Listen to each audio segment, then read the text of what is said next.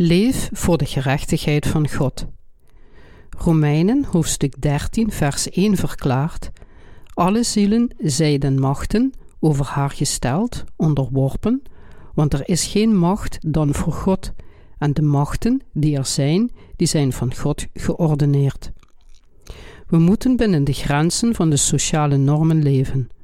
God gebood ons om diegenen te vrezen en te respecteren die autoriteit hebben in zowel ons geestelijk als vleeselijk leven.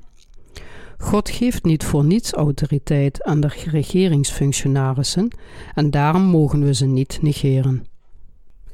We moeten ons herinneren wat Paulus zei: Zijt niemand iets schuldig dan elkander lief te hebben. Romeinen hoofdstuk 13, vers 8. Daarom hebben wij gratis boeken uitgegeven en dit prachtige evangelie aan mensen over de hele wereld verspreid. De Heer zei: Zo is dan de liefde de vervulling der wet.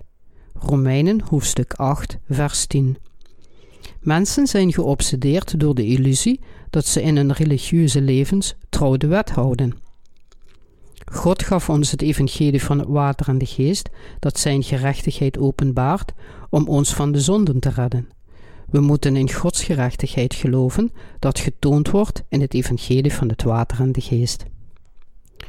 Door dit prachtige evangelie te verspreiden dat onze Heer ons gegeven heeft, schenkt u werkelijk leven aan anderen, omdat het mensen van hun zonden verlost. We mogen geen enkele schuld hebben, behalve de schuld van liefde, ontvangen door de liefde van Jezus Christus. Het is tijd voor ons om te ontwaken. Vers 11 zegt: En dit zeg ik te meer, terwijl wij de gelegenheid des tijds weten dat het de uren is dat wij nu uit den slaap opwaken, want de zaligheid is ons nu nader dan toen wij eerst geloofd hebben. We zullen met Christus duizend jaar regeren als ons zwakke lichaam wordt veranderd, dat wil zeggen, wanneer ons lichaam ook wordt verlost. We kunnen de overeenkomst zien tussen onze generatie en die van Noah.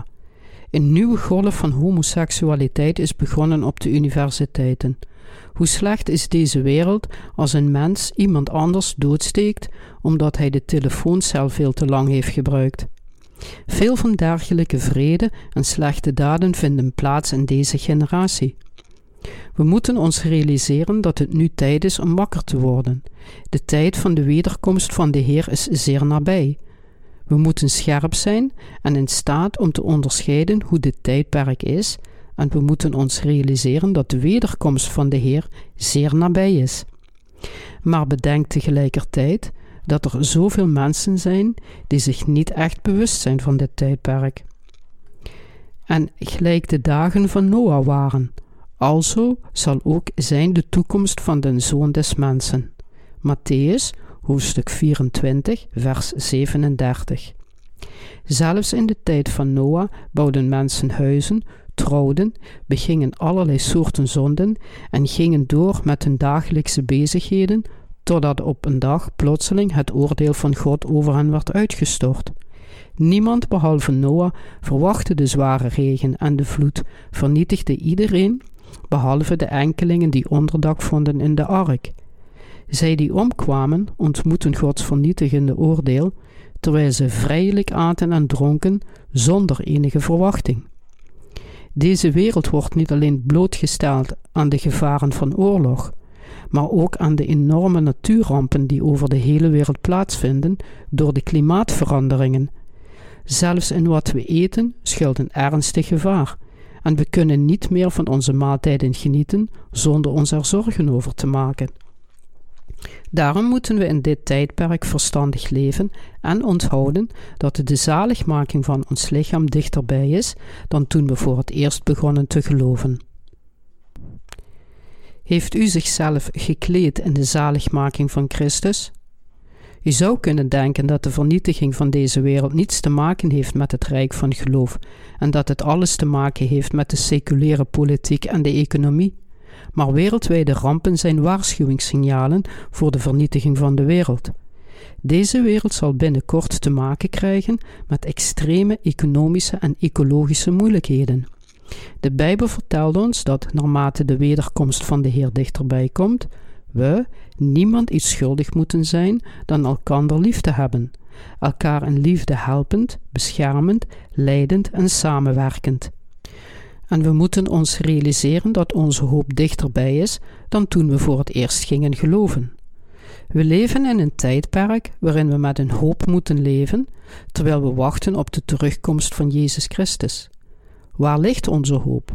Onze hoop wordt gevonden in het wachten op de terugkomst van Christus, die ons zal laten herreizen en zal belonen door met Hem in het duizendjarige koninkrijk te regeren, voorafgegaan door de zevenjarige grote verdrukking. Naarmate de tijd dichterbij komt, moeten we leven met de hoop door de gerechtigheid van Christus. We moeten steeds standvastiger in het evangelie van het water en de geest gaan staan en het met ons hele hart dienen. We moeten onze missie uitbreiden om het evangelie met elke ziel in de hele wereld te delen. We moeten niemand iets schuldig zijn behalve de liefde voor elkaar.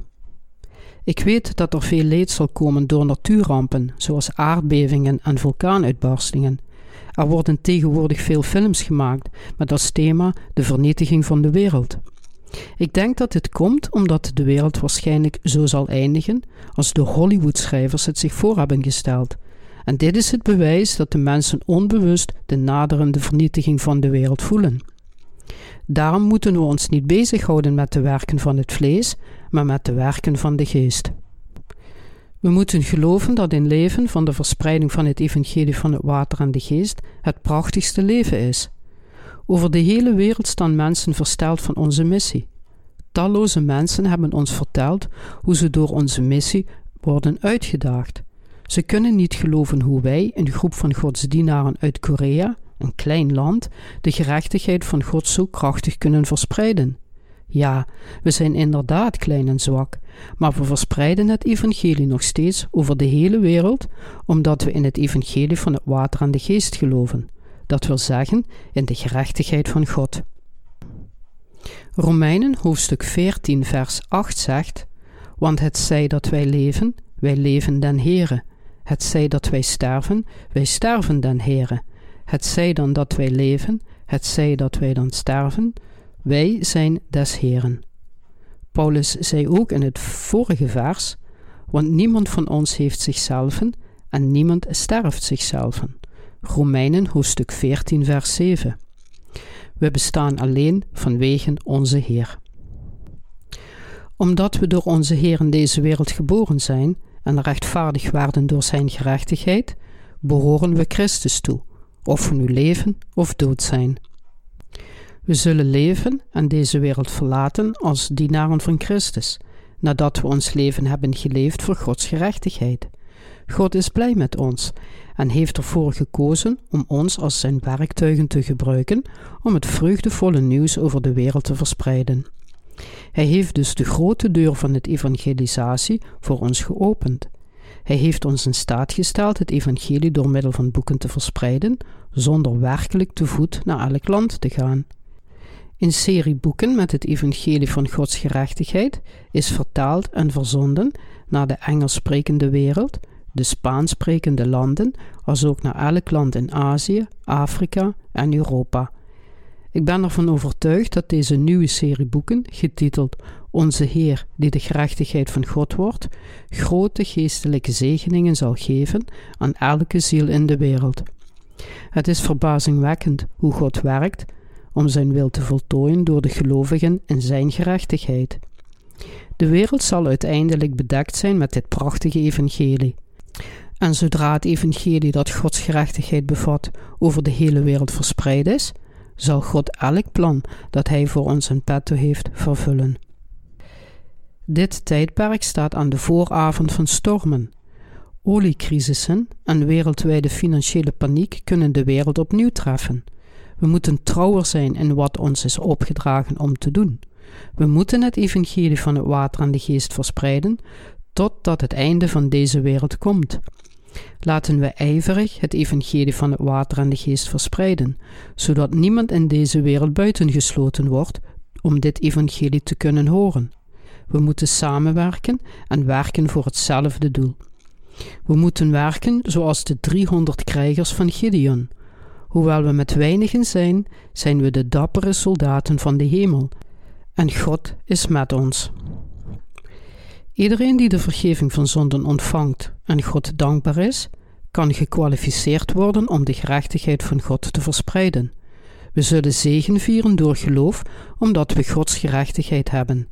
Zij die in deze gerechtigheid van God geloven, streven altijd de werken van de geest na en richten hun doelen op geestelijke werken. Ik bid dat Gods gerechtigheid over u zal komen.